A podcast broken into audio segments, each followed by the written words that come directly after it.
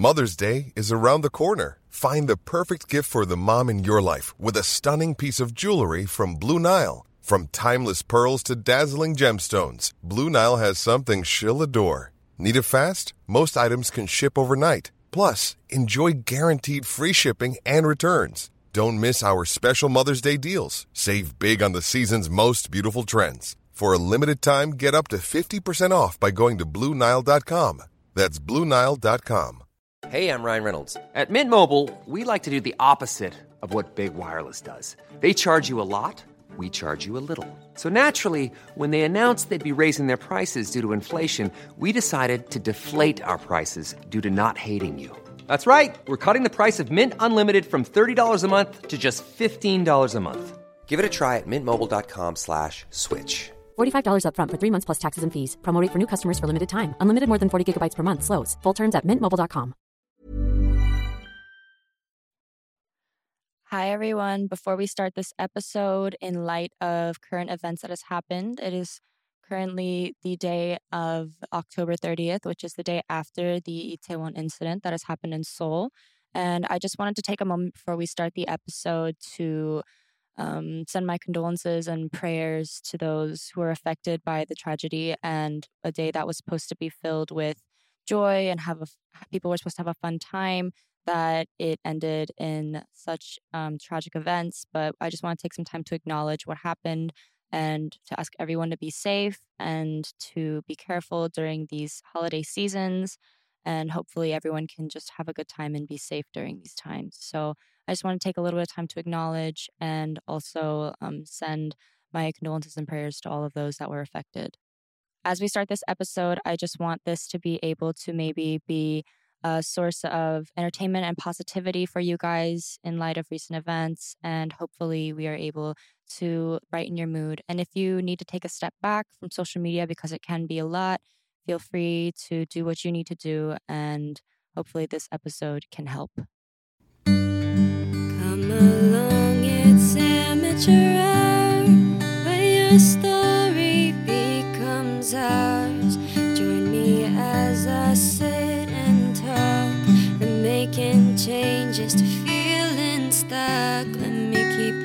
company. Welcome to the show, amateur hour. Welcome back to the Amateur Hour podcast, everyone. I am so happy to be here. It is yours truly, Denise, back on the mic. Happy to be a part of your day today or night, wherever you are, whenever it is. I'm just glad to be with you and glad to have you listening. So, today, as we know, we always come in with our drink of choice. And today is actually just going to be water. I'm to be real boring with it. I think H2O is phenomenal and that it is very understated. I know I always come in with these fancy drinks or whatever. Also, update with the quarantine that I really like. If you open the bottle and you leave it, like if it's like been a day or two, do not drink it. It does go bad. I did not know this and I took a swig of it after leaving it in my studio for a few days from a huge bottle. And then I was uh, very unpleasantly surprised by a very sour taste in my mouth. So, just an FYI for everyone, um, or or quarantine does go bad. I did not know this. Water, however, we love water. Uh, I haven't really been drinking as much water because I've been drinking so much tea. I'm not gonna lie, but today's drink of choice is water because I've been trying to drink more and just appreciate the crisp taste of it. So we have our H2O by our side in our little uh, metal bottle. I'll give you a little ASMR. Yes and I will be taking some swigs of that while we are talking today. We have a lot of things coming up. It is now the end of October, and there's a lot of festivities and things going on. But as we're moving into the colder months, I know everyone can get a teensy weensy bit lonely. Lots of people that I know recently have been coming to me saying they're very lonely, just friends in general, because I guess it's what they call cuffing season, I believe. I'm a little unfamiliar because I've never been a part of the cuffing season era. However, you know, if you're going to cuff, why not cuff now? I will not be cuffing. I will be um chilling and just doing my own thing and watching from afar, but for all y'all that are trying to cuff this season, wish you best luck with all of your endeavors. I'm excited for these next couple months coming up because I've been working on a lot of music and a lot of my EP and trying to get it out as soon as possible. Originally, I wanted to get it out around November ish, but or at least drop a single then. But due to circumstances and a lot of things that are going on and um, distribution, etc., if you guys are familiar, the music business can get a little tedious. So I'm looking to drop it a little later in the year, maybe near December. So a little FYI about that. Very sorry about the holdup, but I want to make sure this EP is as great as it can possibly be. So look out for that. I'm very excited for this year to come to an end because with all that I have gone through in 2022, 2023 has got to be my year. Honestly, it must, or else I do not know what's going to happen to me. So that's what's been going on for me. Hopefully, you guys have been holding up well since the last episode. I'm very excited to hear what you guys have been up to. So hit me up on my Discord or socials. I love hearing your thoughts on the podcast or if anything struck or resonated with you or if there's anything that you want me to talk about. Moving into our guest introduction, we have a very special guest here today that I really wanted to get onto as quickly as possible because I absolutely adore her. If you guys aren't familiar, her name is Miss Diane Kang. She mm-hmm. is the producer of this podcast, Amateur Hour, and she is honestly the person who keeps the lights on. She is the one who motivates me and is the brains and everything behind this podcast. I'm just the one on the mic, and she is absolutely phenomenal. She works as producers for many podcasts and also for a lot of other works that you guys are probably very familiar with. One of the most creative minds that I know, and I wanted to dig in a little bit and to her brain to see what's going on, and hopefully you guys get to know her more too. So, without further ado, this is Diane Kang. Hi, Diane. How are you today? I'm okay. I just landed back in LA uh, after like 10 days in the Bay Area. So I'm just kind of getting back in the groove of being home and stuff. I see. How was the Bay Area? Did you have work there? Were you just visiting?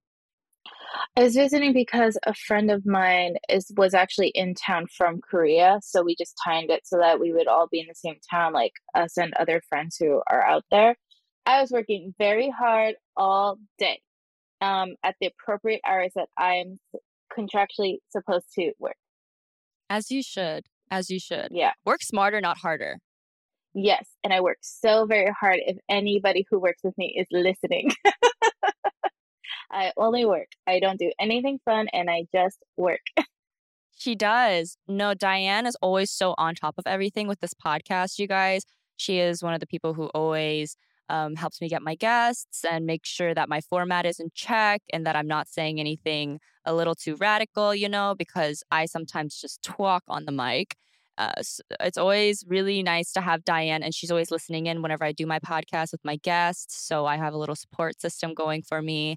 It's very nice to have because you do feel a little crazy sometimes talking on the mic by yourself, not gonna lie. Yeah, I considered keeping my um, camera on during certain recordings especially last one. Maybe I should have, just so that you felt like you weren't speaking to a wall. But I also didn't, you know, I do uh, romanticize this idea of like back in the day when people would self record them talking into a tape recorder, kind of like a diary entry or an audio diary entry. So I don't know. I, I kind of wanted to make it feel like that for you. Did you like it? I did. I did. I love those little things. I watched the show Suits for a while, and there's a character in there who has a little recorder and walks around with it. I think that's so amazing. I, if someone found that of mine, that's why sometimes I don't keep a diary because I'm so afraid that if someone finds it, it's just like, wow, I'm so royally screwed right now. I wish I was someone who was good at keeping a diary. I think that's what blogging was for a while. Um, I just couldn't do that big, like, writing long entries in a journal because I just would forget. I would always buy diaries as a kid because I love stationery and I love how cute notebooks are and I love the idea of being able to look back in memory. But then I realized that social media has kind of not replaced, but it does do similar things as what journals used to, which is just documenting your life, right? And the, uh, the ability to go back to it. So, if anything, the closest thing to what I believe is the best kept diary I've ever had is unfortunately my Twitter account. Your Twitter account is phenomenal. When Diane tweets, I genuinely get so excited. It's no, I think it's just it's really not. You say everything that people need to hear. Like, sometimes I get on a soapbox and then I immediately regret it. I'm like, okay. I have such random opinions about things. No, I distinctly remember one that says the um the Veronicas could have definitely written Here Comes the Sun, but the Beatles could not have written um Untouched. And I remember distinctly that tweet because going, you know, correct. And Untouched by the Veronicas is a song that will remain untouched. Therefore, because that song was a reset, I nothing can top that song for me. I think Madonna, for example, could have done what's an iconic white man song.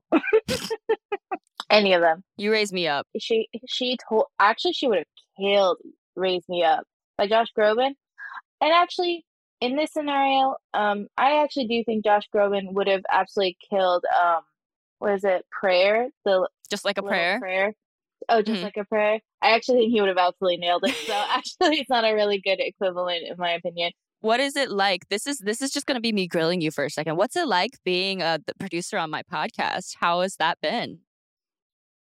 It's been great because you're really good with feedback. I feel like you you and I have a really good understanding from the jump that whenever there's notes or um, feedback on anything that's been done or will be done, it's coming from a place of object, objective criticism or constructive criticism, I mean, and all with pure intention to make this be the best version as it can be with what we have going for us right now. It's super early stages and stuff. And so at the end of the day, I don't ever want to, what is it, put to question the host and the creative person's integrity. So it's like if you have a certain vision for it, that is what matters absolutely the most. And my job is to just try to execute that in a way that can be hopefully also accessible to an audience. I feel that a lot of our listeners, and even me included, don't necessarily know exactly what a producer does in the behind the scenes. So, can you give us a little bit of insight into that? Sure. I think producer is definitely an umbrella term. I almost want to say, like, maybe an equivalent is saying calling someone a doctor, right? There's all types of doctors who specialize in different things. Not all doctors are the same. And, you know, one doctor will do something that is completely different from another.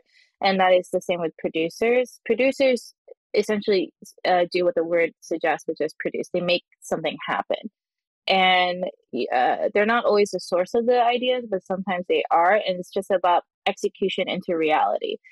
It, it's literally the person being like okay you have this idea or denise she wants to do a podcast. What will it literally take to make that happen? And it's my job to kind of list out all those steps and monitor that those steps are completed um, while at the same time keeping in communication to any um, whatever team may be involved, whatever creatives are involved, to make sure that everyone's happy, everyone's on the same page, and that they agree with choices that are being made. So it's like, okay, if Denise is going to do a podcast, she needs equipment, she needs something to talk about, she needs um, cover art. Although, let's say I am not the person who designs the cover art, but it is my job to make sure that someone who can make it is in communication with us and is approved by you and that you know they also execute their job that fits our goal as a show. It's basically just someone it's just someone like like uh, what is it like a general almost like a military general just like delegating everybody um so that you know dreams don't have to stay dreams I think that that's amazing because this podcast would not have happened without Diane, to be honest. I remember whenever we first were in the talks about it, it took about a year for it to finally come around. But whenever it first started, I was so happy with the results. And I'm glad that you guys were happy with it, with all the great feedback we've been getting. And Diana's behind all of the great little reels and snippets we have and all the little titles and all of this. She's all the brains behind the work. How many podcasts do you currently produce or manage or um, work on? Well, so Denise's podcast is in collaboration with uh, my colleague and friend Melisa D. Monts' um, company, which is Diamond MPrint Productions. And so with her, we both work on your show, Denise. As you know, Denise. Yes, of course. May not know. Melisa is absolutely killer in this. She has been doing uh, podcast content for many, many people for many, many years, and she's incredibly experienced. And me and her met and worked together on Grace Helbig's podcast, Not Too Deep, especially um, back when it was a, on a streaming platform as like a visual TV show almost um, on full screen, full screens streaming platform, which no longer exists. but that happened. Um, and yeah, it was just working together on that podcast that we kind of kept in touch. We're just also friends. And when I was telling her that I was coming back to the States, she was like, I would love to kind of onboard you with my current slate of shows and also um, maybe start new ones. And Denise's show was one of the shows that I presented as a possibility of a new show for the slate. Um, but yeah, I'm assuming most, if not every single person who is listening to this who would have an inkling of who I am. They know me from Dive. Yes, that is actually where we first met. Yeah. So I, uh, with Dive Studios, I started Daebak Show. I I think you're dope with Eric Nam. Get real. Uh, How did I get here? Which was hosted by Jae of Day Six and um, Alexa and I did uh what was it Nonsensible with Sam Hamilton and others. Uh and then I we also did like a Facebook series, Whiting. I will say I'm the one who came up with the title, so I'm kind of proud of that one. Yes. uh and Table oh Table podcast, Jamie's show. I did those two as well. Yeah. I guess it was a longer list than I remember. so Diane is just her entire resume is just all of these shows. And if you are familiar with the Dive podcast, they are absolutely phenomenal and is actually where I got my start as on my first podcast on the K-pop Daebak show, uh, the Daebak K-pop show, the K-pop Daebak show with Eric oh, Nam. Was that your first podcast? Yes, it's the first time I ever really got to know what a podcast was too. And that was where I met Diane. And that's where this whole ball just started rolling because from the first day I met Diane, I was going, I must get to know this woman. She is phenomenal. And it just like the vibes were immaculate. And since then, we've just been great friends and also working together, which is great because working with friends can be a little tedious sometimes, but I've never really had a second thought about anything while working and being friends with Diane. Well, I remember you coming on and um, you're so articulate. I was actually shocked by your age, not to be ageist. um, but you were so articulate, and I was like, "Damn, she's just really well media trained." I was no, I was, I was so nervous during that podcast. I felt that I talked like a mile there. Uh, we love it when guests talk. It's an issue when guests don't talk, as you might have actually yourself at this point have found being an interviewer and for both Arirang and you know this podcast. It's hard it to be an interviewer. Hard. It's really difficult. It's, it's difficult to learn how to keep a conversation going, to be engaging, and also, but then at the same time, you know, give the guest space to express themselves and maybe show the best parts of themselves and especially hopefully parts that they haven't shown very much elsewhere so that you know it feels special. I think it is. I think every podcast that diane has worked on has had its own specific flavor. It has a bit of that like kang spice if i would say and I, I feel that it's it's it's like a it's like a little bit of sriracha you know what i mean? That that is genuinely was the one of the hardest parts while working at Dive to no one's fault. It's just oh my camera's off. Um, to no one's fault. It was just that we had so many shows. Uh, at one point we had like five shows going in the same rotation, and it was just trying to make sure that they were all distinct, even though they were all under Dive. And even visually trying to make sure that they all look differently but we were really just using you know you remember the second floor we were just using that one floor space and it's not a big space at all. It's not even a studio. I do remember. Yeah it's meant to be like an office for like computers and like desk workers so it it had everything not going for it to be a studio and we had to basically deal with that and figure out how to make it sound and look good, how to make it sound and look different from the other shows so that it didn't feel redundant because we were aware that there was a lot of what is it carryover from other shows. So it's like people who listen to Daebak show will likely listen to Get Real, for example, right? And we don't want a repetitive format. Yeah, so a lot of me and Eric just like stressed out, like pulling hairs, each other's hairs now, um, about like, okay, what is that? Why he's balding? No, I'm just kidding. He will never go bald. Okay, this is uh, tea about Eric Nam. He has like Sonic the Hedgehog hair. Uh, it it's never ending. He has the hairline that would make other men cry because they would be so jealous. It's insane. I've never seen someone's hair be that thick and like it's just so much every follicle on that head is being used. No, it's very correct. It's so true. He has um the hairline that men would cry for and legs that women would die for. I'm telling you.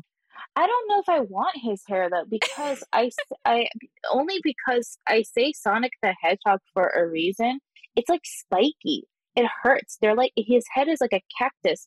One time I remember he like got poked in the eye by his own hair and like it to him it felt like a needle because oh it's so like thick and like sharp. And i i've seen him wake up in the morning or like i've seen him wake up like from a nap or sleep and it's literally like oh my gosh.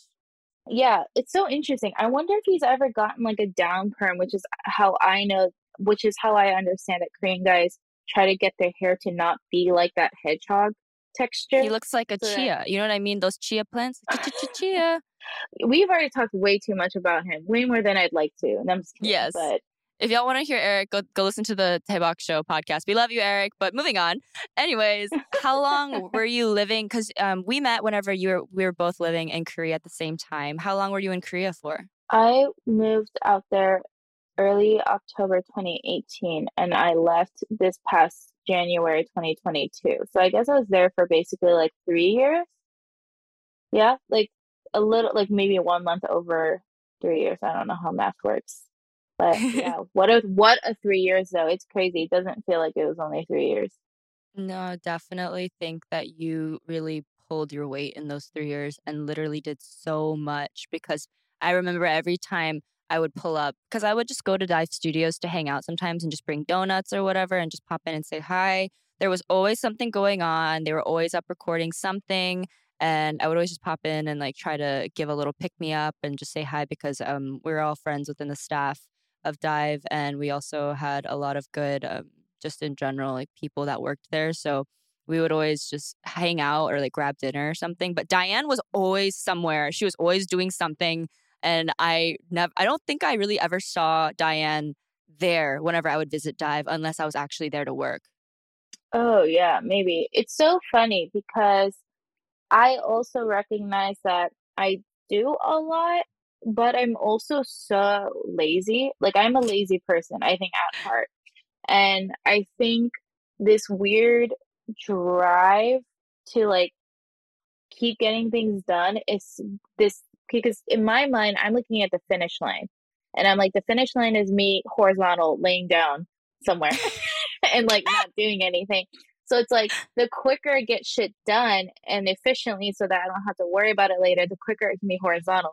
So it's not like I obviously love what I do. I am much more privileged and lucky to do what I do, probably than other people like who have to do like manual labor and stuff. Not saying that those people don't love what they do but what i do is not as physically painful or whatever than others. I recognize that and yet that is that shit still knocks me down.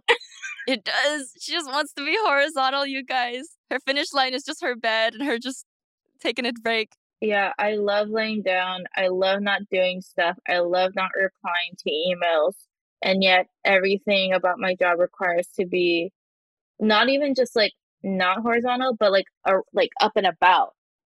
It does like, setting up equipment and like running around to different places and stuff so i'm just a walking contradiction and yes if you were wondering i am a gemini. So. no so knowing diane from a friend perspective and then seeing the way that she works it makes no sense because when she works, it literally it's coming in so quick. She's so fast with the emails. She's so quick with it. And I have an issue in emails that I forget to hit reply all. So it's like the way that she hits me back and responds and um, talks to me about guests or possible like other things for the podcast or any issues that we're having or troubleshooting. She's so quick with it. And then other things is just kind of like very, very like we it's going to take a little bit of time to yeah, get back to you on that. You're not going to hear back from me for a long time if it's not like work urgent or work related. Because work stuff it's like like other people are trying to make their money and I'm trying to respect that part. But if you're just like hitting me up because you want to send me a funny picture, I will look at it and I will laugh but I don't think I will give always the validation that I saw and that I yes, Yes, it's very hard to send Diane cat memes, you guys, because she has seen them all. It's very difficult. You can't. I've I, there was a time period where I was like, oh, she likes cat memes, and I love cat memes, so I would send them through. And she has her little sparkling keyboard, this rainbow and light up. I wish you guys could see this. It looks like a cloud, but it's a cat instead on top, and it's generally blinding by to the human eye, but it's very important for her to have to get her work done and so she will not be horizontal. Can I ask you a question? Of course. So based on um when when you did like Daebak show, did you only do Daebak show when I was around? You didn't do Yes, I only did Daebak show. show. Right? So when you did Daebak show, how was that experience for you? I'm always curious about how the guests or talent that come through sets that I run like how they feel about it. Um, obviously, your perspective is probably going to be different from, let's say, like a Korean Korean talent that came by, but compared to the other like activities you would have to do or schedule you would have to do as an idol, what was it? How did it differ? Because I don't necessarily firsthand have access or experience in how other um, things are run, especially in Korea. I've been around for like Umak song, and like I've worked with um, here and there like Korean production teams and stuff for like more Korean focused content. But I'm just curious from your perspective. This is interesting because I don't think I've I've definitely been asked questions, but I not on my own podcast. So this is definitely interesting. But for me, whenever I remember whenever um because I got on the K-pop Daebak show because we have a mutual friend, Claudia. Hi, if you're listening, we love you and miss you but she um, was the graphic designer for um, Dive. And she actually, we had been friends for a while because we went to the same church. And she contacted me about the opportunity. To be honest, um, during my time as an idol, I do believe that the Dive podcast was one of my favorite schedules that I ever did because it was one of the first schedules I could do where I spoke fully in English, which is obviously like I'm good in Korean too, but English being my native language, it's very comfortable and being able to talk about myself and like where I came from and my roots was a bit daunting to be honest because I am kind of a private person when it comes down to it says the girl who has a podcast but I'm trying to learn how to step out of that and I think that was kind of the first step for a lot of fans to get to know me really well. I felt very comfortable whenever I was doing the podcast surprisingly. I do feel that I definitely rambled because I do that when I get nervous on a mic, but I feel that Eric was a great host and a great interviewer. He's actually someone I look up to in terms of the podcast life, where I feel that I would love to be as good of an interviewer and host as him. And I realized how much work goes on behind the scenes of a podcast. So, whether it would have been the whole camera setup or all the things that go on. But for me as a guest, it felt very comfortable and that I was just having a conversation with a friend. It was just happened to be like some cameras were on. But aside from that, having met him for the first time, it was very comfortable and very nice. And it was one of my favorite schedules that I can say yeah, baseline. Cause, cause I'm aware that the way dive runs is very like bare bones. So it sometimes I wonder if the talent is a little shocked when they come in and they just see like us three clowns, clowns meaning me, Hyungsuk, and Claudia with just like three three DSLRs on sticks and like mic wires everywhere and then because I can't tell for Korean culture wise if it's kind of if it's comfortable or uncomfortable the way like me and Claudia and Hyungsuk are so like casual. Obviously we're on it, but we are pretty casual. And it's it for the most part it really is just us three there with Eric or the host whoever the host is and the talent. And I've, I've seen with other shows, it's like a whole crew of staff.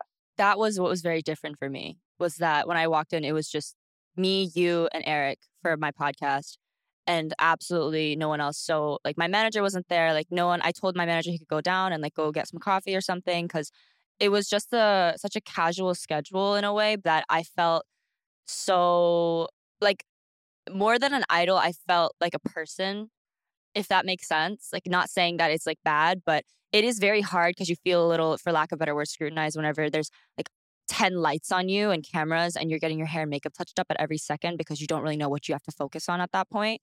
But when it came to the podcast, it was very much bare bones. Hi, you and me here to talk. And I really enjoyed that because I like very simple things. Yeah, no, I do too. And I think less people in a room, the better, actually, so that it can really feel like, you know, you forget about the cameras being on you, the fact that there's a mic recording and that you you can just talk to another human being. But uh, I, I've heard murmurings here and there from certain people who might not understand the format, or at least like our, or not even our, my approach to the format in that way, because it's like, well, this is show business, you know, it should it should be um a lot of crew and like fancy huge equipment everywhere and like big professional slates and everyone should be very like not on edge like like tension you know it's yes. like there should be some tension in the air because that is the only way apparently that people can gauge whether or not someone's like working hard on something which i don't actually agree with yeah I got uh, feedback that it was a little too casual whenever I did the podcast, but I realized that's what a lot of people actually really liked. Yeah, I don't know what is so wrong about casual as long as the work is done. I don't, but that's like maybe a cultural thing. Mm. But for me, it's like, yeah, the fact that it only had to be you, me, and Eric to record a conversation, that just proved that, in my opinion, more than that, is excess fat. And mm-hmm. it's like just it's more for show. And then I would question, what are you doing here? Like what are you yes. actually doing to make this happen? Why do you need to be standing there? And I would apply that for almost anything else, not just like a podcast for anything. It's like you you look around who's in a room in show business and you're just like, what the fuck are you doing here? No, really, like, in the best you way. You don't need to like you don't need to be here for this shit to happen. So like why are you here? And you realize people like just want to feel like they're part of it. They want to take credit, not take credit, but they want to have a sense of credit over something or be like, yeah, yeah, yeah, like I- am doing this too. And I'm just like, get out, yeah. out of the fucking room. I'm not I'm not thinking of specific people. I'm just thinking in general, like over years and years and years, not not just Korea. I've had a lot of situations where not even in just Korea, but like that is obviously where most of my career was, where I did have a lot of instances where I would be doing a schedule or a filming or somewhere in America, Korea, whatever it was, or recordings where I'm kind of going, this very much just needs to be me, the mic, and the person who's tracking my vocals. And mm-hmm, really, no mm-hmm. one else needs to be there. I don't think anyone else really needs to hear me sing because this is going to take a little bit of time for me because I get very perfectionist and frustrated with myself. So i will be yeah. like, no, no, no, no, let me do it again. And they're like, Denise, it's fine. I'm like, no, it's not. Let me do it again. And there's just a lot of uh, people who have different titles that are also there, which kind of drove me a little insane because I was going, all right, so now I have to perform. And it, it gives you it gives you performance yeah. anxiety. Yeah, and then it's like unless you can do the fucking riff that you're asking me to do or expecting me yeah. to do, like I don't want to hear it. What are you gonna do? What are you gonna be like?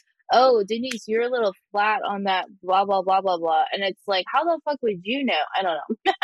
no, I, I it's, it's a personal defensive. thing sometimes where it's like, I appreciate the criticism, but if it came from a place of you knew what you're talking about, I would probably take it a little more into account. yeah.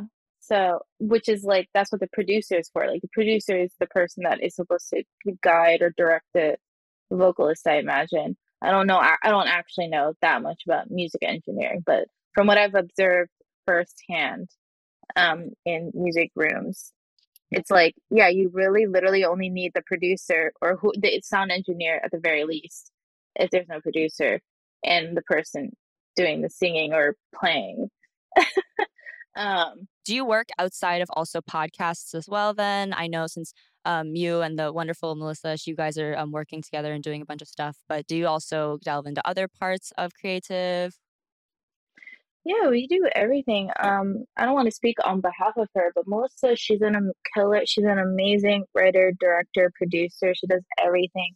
She also hosts her own podcast. She's a wonderfully charismatic, humorous human being. So it's, I'm just so lucky to like get to do stuff with her and have her keep me around um, to tag along on stuff. But we also do stuff obviously separate from each other independently. Um, I work at Anonymous Content, which is a film and TV company. I work specifically for their studio department.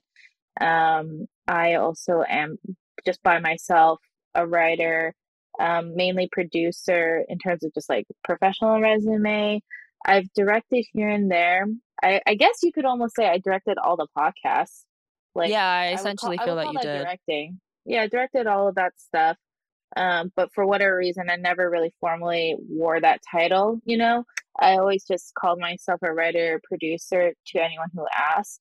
So yeah, like I, I was in comedy, uh, more so back in like 2016, 2017. I was in a improv group called Gyno, uh, and we oh. performed oh. all around Los Angeles. Yeah, I didn't come up with the name. They told me they were like, "Our name's Gyno," and I was like, "Okay, cool." I really I couldn't give a fuck less what we're called. Yeah, um, roll with it. It's so, fine. Yeah, we we all we became a group because we all took classes at Upright Citizens Brigade UCB. If there's any comedy nerds out there, they probably know what that is.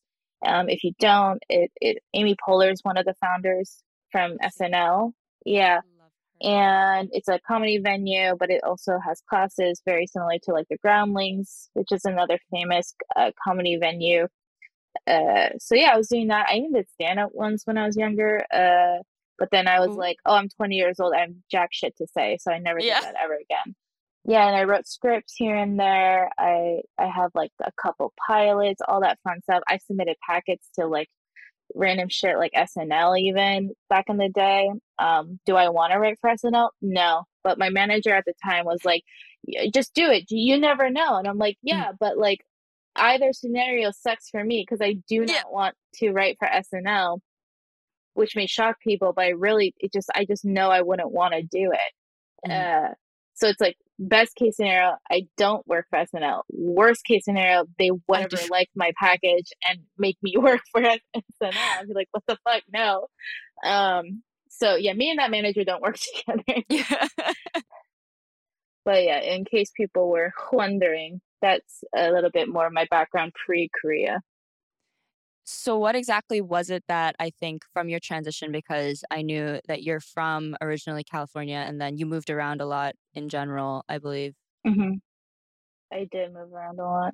You did move around a lot. Diane kind of lives, she has lived the life that I want to. The fact she's lived in the UK for a while, and that's like my biggest thing. Like, I'd love to live in the UK for a little bit, even though it's like gloomy as hell, but I love it. Um, I don't know if you'd want to live in the in London. I think Brian was cool. Uh, yeah, you and I have lived exact opposite lives. we have, we have. Yeah, I I was very much in school, not trying to be an actor because that would be an absolute nightmare for me. I don't know how you do you Levi Jelly do it. I have no idea how you guys do it. It was definitely I hate being on camera. Uh, you're very good at um. So you're more on the behind the scenes side, you would say, then, than being like the on stage, on camera type person. I yeah, I'm fine if I have to be genuinely, but I don't seek it out. It it does nothing for me. It doesn't you know give me butterflies or energize me as I know it does for other people such as yourself, Levi, Jelly, our two other friends who are actors and creatives my throw was making the talent thrive. My my like I always felt good when um talent would tell me that they were happy with like how they came across in something or they have a vision or an idea of something and I could help with executing that. Um, that's usually where my satisfaction comes from. It, it literally never had to do with me being like a face of anything. That would be awful. That is so interesting that there's yeah. I mean, I always understood that there's people who work better on the behind the scenes creative side and I understand that in a way too because I love performing. I do have this hunger to perform and I miss performing right now currently in my day in life, but um I do love being off stage. So I love being like that on stage, but off stage I'd like to shut down and just not exist to the world, to the public eye. However, it's obviously with this day and age of social media, it's very hard to do that. And um, I don't want to just obviously like shut out my fans, but I think it's really interesting because I always wondered what it's like to be on the behind the scenes side of it because it's whenever I write songs for other people, it is with that intention of seeing them thrive and seeing that song suit someone else better than I know it could suit me. But I don't think I I fully understand yet since I haven't um, had any credits per se about um, giving other people's my my songs yet or the songs that I've written for them. But I feel that for you, I think it's really interesting to hear that that's what you push for and that's your drive to see that your artists or your talent thrive, and that's where you kind of get your your satisfaction, I guess, from. Well, because like it's to me, it's not about giving or taking. It's like I don't even think for you, it's like about giving someone a song. It's like you worked on something together, and now it's this thing that would not have existed without both of you having a hand in it. When I say I get satisfaction from like let's say like a talent or creative who is on camera executing something that they're really happy or fulfilled with, it's both ways, right? It's like oh, I let's say like I would want to make a TV show, right? I can't play every character. That's why we need everybody on deck that um, is in the world of production, front of camera, behind camera to make it happen. So it's like I just like hanging out. That's really what it is. I think um, being horizontal and hanging out. I love being horizontal. I love hanging out. I love that uh, when I was like 13, 14, I was really into I still am into comedy, but I was really, really into just like alternative indie comedy, especially um, that was out online and stuff. And I followed a lot of like New York comedians.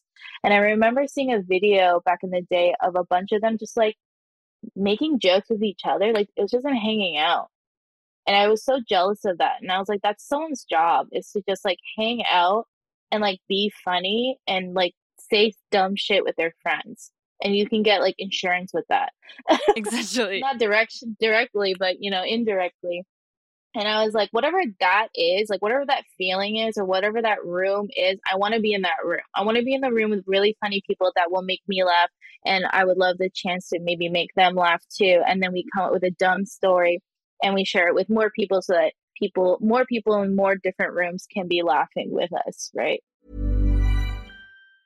This Mother's Day, celebrate the extraordinary women in your life with a heartfelt gift from Blue Nile. Whether it's for your mom, a mother figure, or yourself as a mom, find that perfect piece to express your love and appreciation. Explore Blue Nile's exquisite pearls and mesmerizing gemstones that she's sure to love. Enjoy fast shipping options like guaranteed free shipping and returns. Make this Mother's Day unforgettable with a piece from Blue Nile. Right now, get up to 50% off at BlueNile.com. That's BlueNile.com. Hey, it's Ryan Reynolds, and I'm here with Keith, co star of my upcoming film, If, only in theaters, May 17th. Do you want to tell people the big news?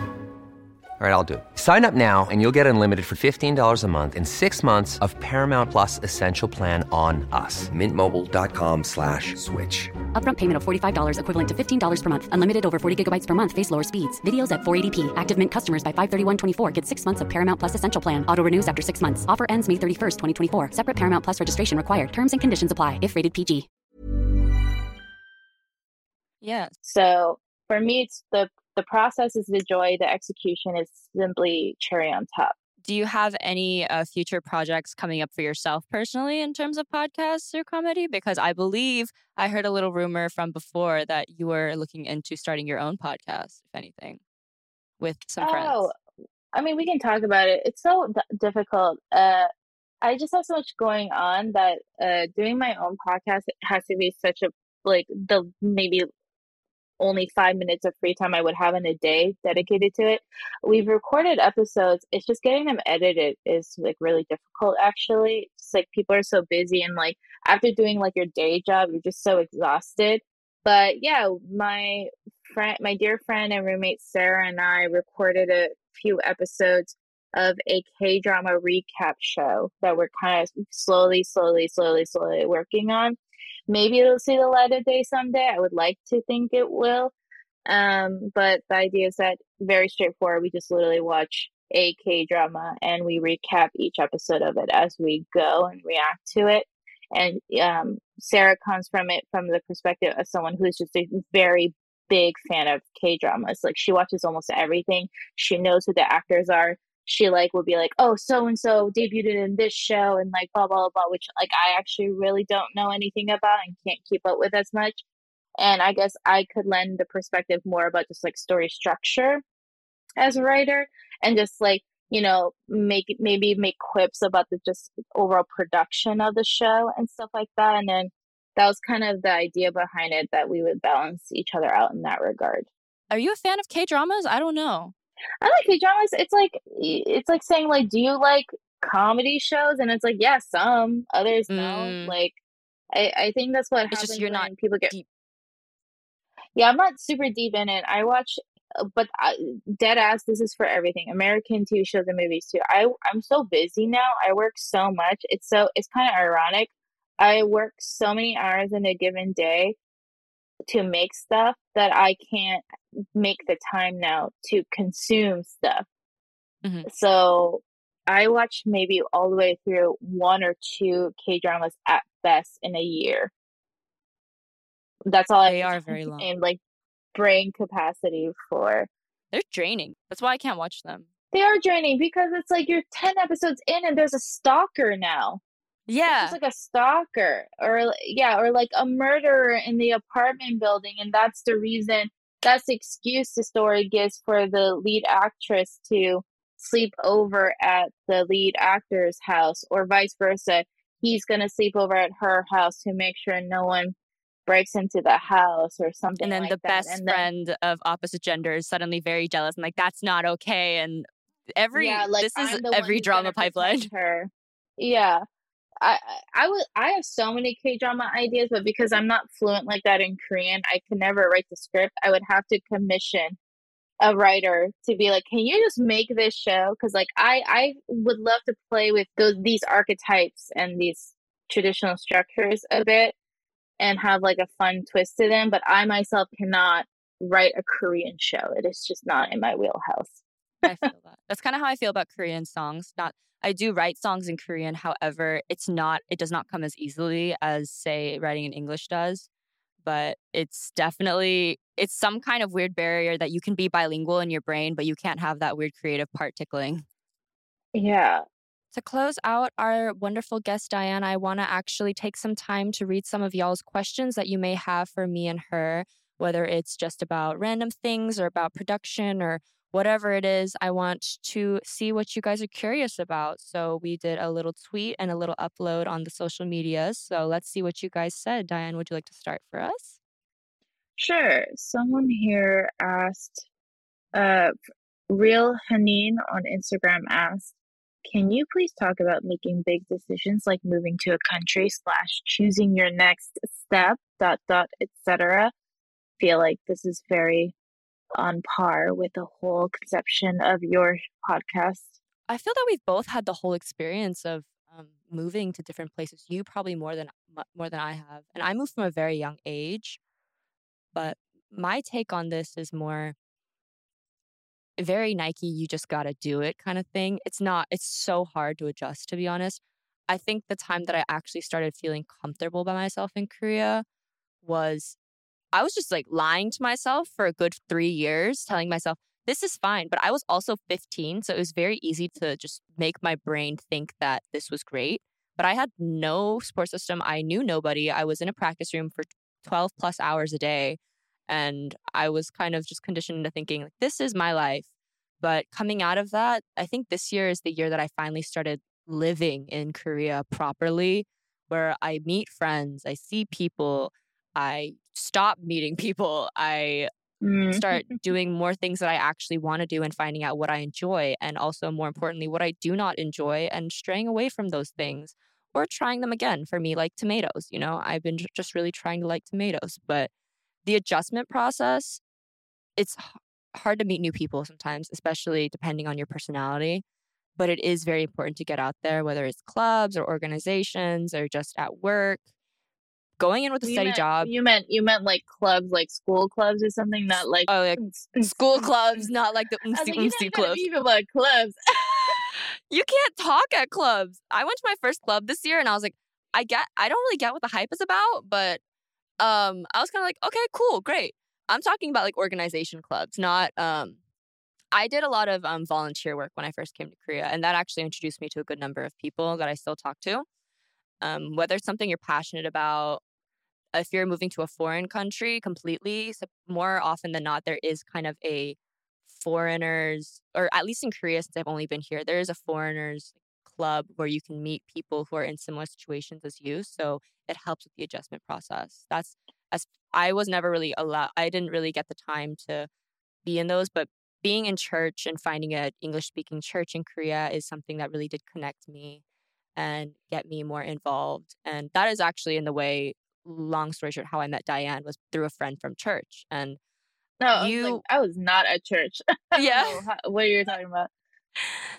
my adjustment process was kind of more it's it's you go through a lot of hard times but because of the hard times you realize whenever things get better how good it is but more than anything go in with the go in with the job at least first and it's never fun to struggle for money i'm telling you it's like the grind is like great but having a stable steady job to at least rely on is one thing that i will recommend is like peak for me at least Yeah, we love uh, salary um, and benefits. Uh, well, uh, th- I have a question from this question, which is what motivates your decision making, Denise? For me, it's very do I feel that this is the place that God wants me to be? I'll pray on things a lot. And from there, I do tend to get answer and confirmation. But more often than not, I'll look at hard logistical facts a lot of the times because those are things that don't change, like emotions or opinions, and go into it knowing that, for example, if there's a steady, stable job, if if it's a city, like say if I were going to move to LA, I have friends like you and um, other friends that we have in LA where if I really go through a patch, I know I have a support system or just I have a support system in general. And the decision making is very much based on facts and logistics for me. If not, then in the open areas, that's where I leave it up to God. But Mm, I came to Korea in the beginning because of the fact that a company basically offered to take care of everything for me. Be I just come and train and see what I can do with them. So, due to that, obviously, I took the jump, even though I wasn't really super into K pop or had any idea about it whatsoever, because i- I'm a person that's, if an opportunity comes to me, odds are I'm going to take it if it's a good opportunity. But now I'm a little more careful about it because obviously I'm older and there's more risk involved. So you really, when you're young, you really just take whatever risk and you're just kind of like, all right, cool, I'm young, whatever, we. But now being 21, there's a lot more thoughts involved in terms of travel expense or whatever it is. And coming into it, I think the decision making process is based upon for me what can I gain? What is this going to? You have to go for me whenever I moved back to Korea. It was, I feel that I can gain more from this city than say being in Houston will be right now. So that was my main thing in decision making was what do I, what is there that I can gain? And I wrote out a whole list of pros and cons. And the pros very much outweighed the cons. So I ended up coming. you and I are so unalike when it comes to What this. was yours? What's your decision making like? You're Gemini. I'm a Capricorn. Uh, oh, there we go. Um, yeah, for me, it's all about. So, as someone who loves story, um, I've always had this fantasy ever since I was a little kid that I was just like living in a movie or living in a great book that would sit with me for a really long time. And so, not that I see myself as a main character, maybe maybe a narrator who watches the main character, but I always kind of make decisions on the idea that does this progress the story? Am I moving forward to the next part of the story? Um, and usually, the way that I know is the most interesting way to tell a story is never, and then this happened, and then this happened, and then this happened. Usually, a more interesting story is this is happening, but this suddenly happens, and now therefore this new thing is happening. Um, and so, for example, it's like I was living in California my whole entire life, but then I decided I'm going to go to school to New York. And then, therefore, I was living in New York and doing this and that. But then, halfway through New York, I was like, I'm going to uh, apply to this BBC program in London. And then, now all of a sudden, in London. And then, um, I was supposed to be only in London that entire program. But someone asked me if I wanted to, you know, be a tour assistant for a comedy tour uh, back in the States for a week. And I said, sure. and I just was like, sure, I'll do it. Fuck it. Was did they say they were going to pay me? No, I was going to full expecting not to be paid for my time. Um, other than you know, obviously having my flight and hotel covered, that was just exciting for me because I was like, I don't know what this is. I've never done it. They're asking me to do something I've never done before, which was I liked that. So I immediately said yes. Um, and then therefore got a job offer out of school, which meant therefore I would have to move to LA. And then while living in LA, I was like, what else can I do to just make things more complicated and not a straightforward thing?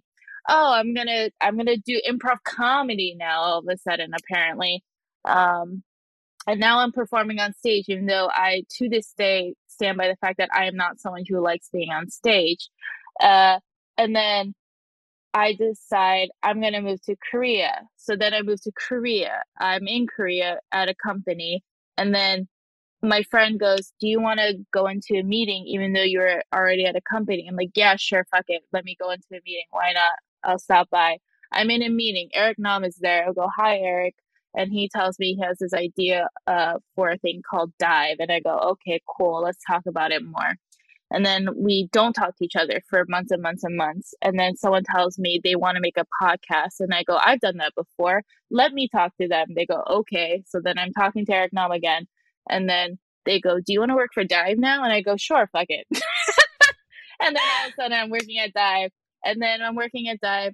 And then Netflix Korea is like, Do you want to work for us? And I'm like, mm, I don't actually know, but I'll do three interviews. Did fucking three interviews. And I said, No, I do not want to work for you, Netflix Korea and then all of a sudden I'm in uh back in LA.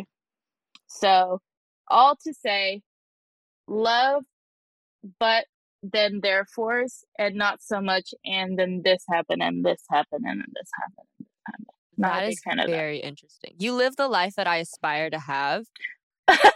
where I'm very I'm a very impulsive person, but because I'm very impulsive, I know that I have to take the measures beforehand to make sure that I don't absolutely royally like go poop like just on the walls everywhere, like literally, like because that's kind of what I will be prone to do sometimes. Yeah, I'm impulsive and I just fully get into the impulsive. Like, it frustrates everyone around me, family and friends. If you talk to Levi, Jelly, and Sarah, they, with gritted teeth, say, yeah, Diane just fucking decides one day she'll do this or buy that or this is her new hobby now.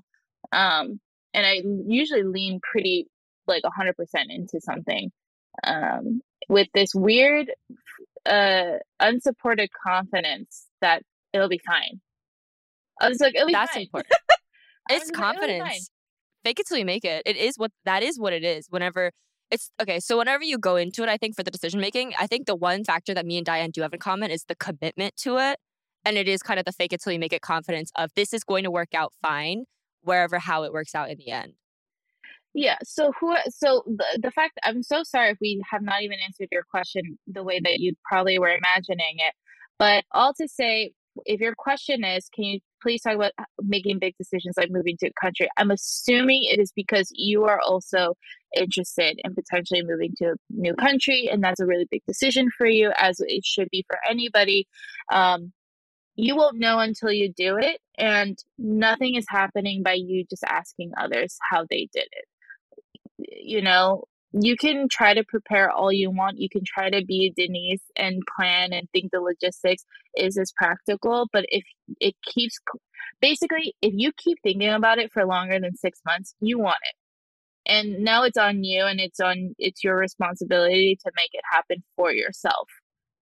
Take control of it. Take control of your life. Yeah, because clearly this thought is not leaving your head.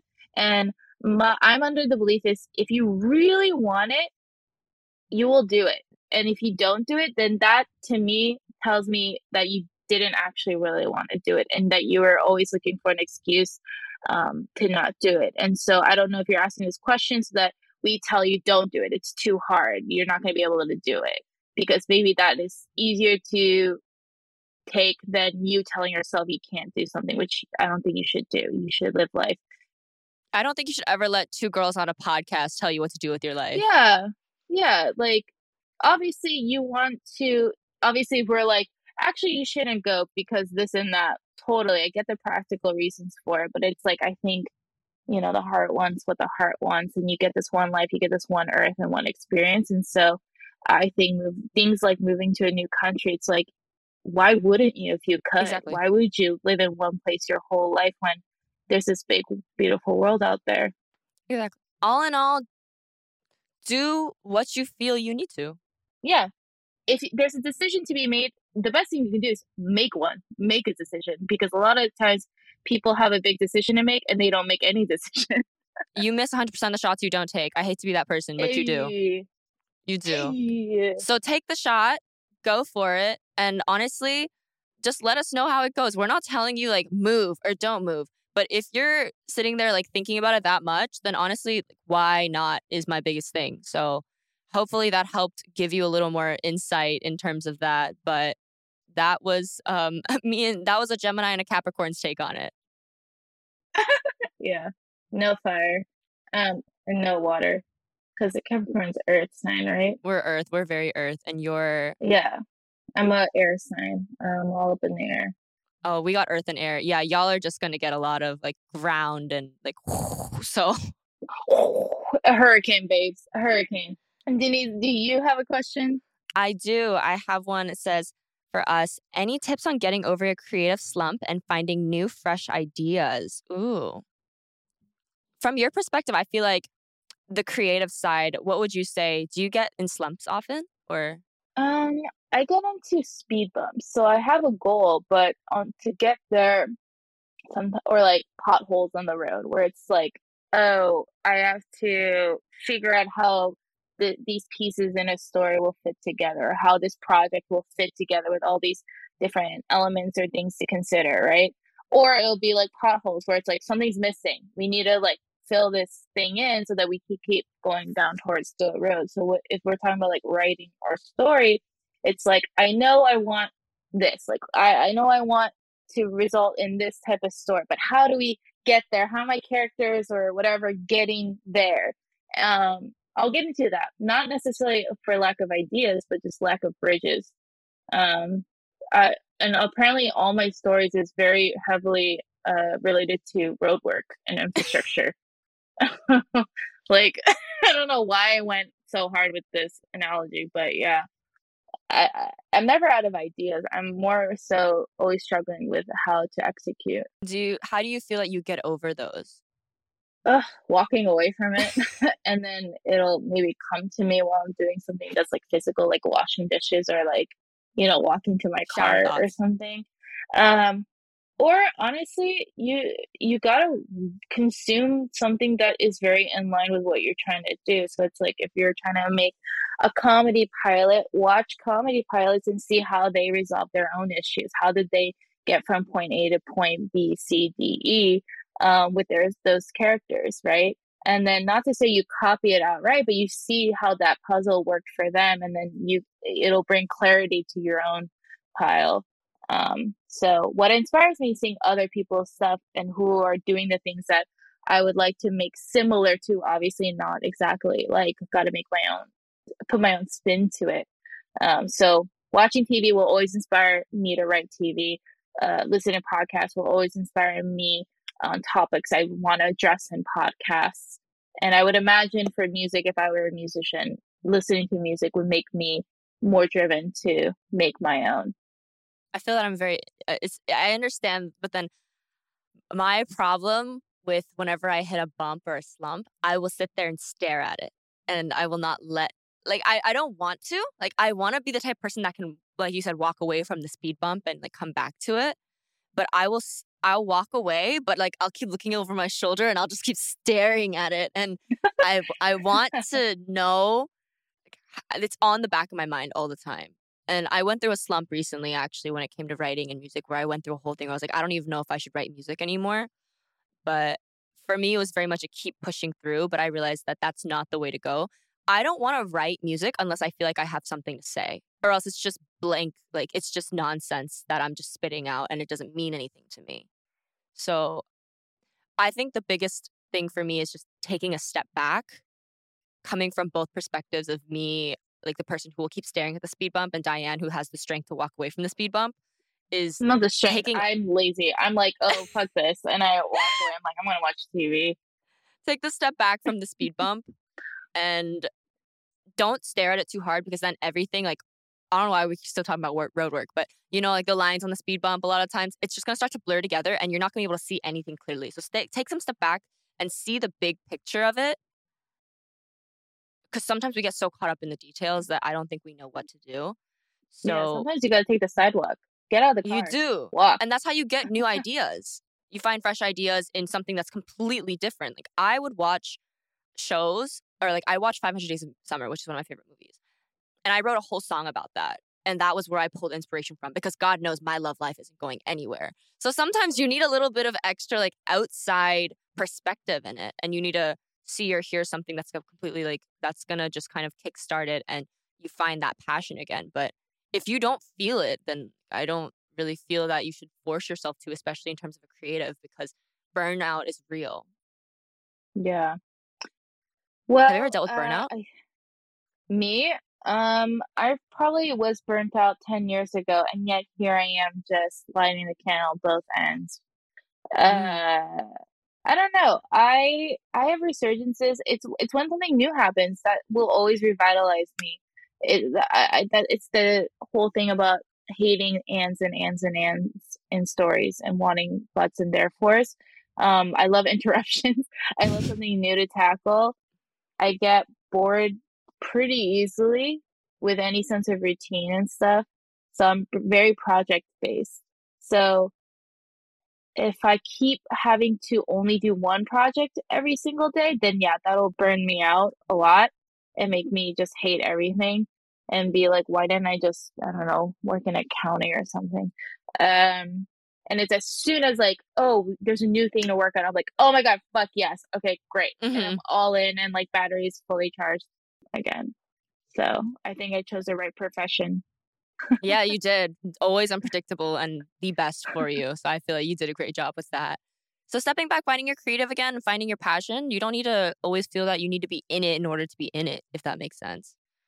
You can Yeah, like experience life, especially if you're, if you're talking about creative blocks, like creativity is literally from what's around you in your environment and who you're connecting with and what consuming.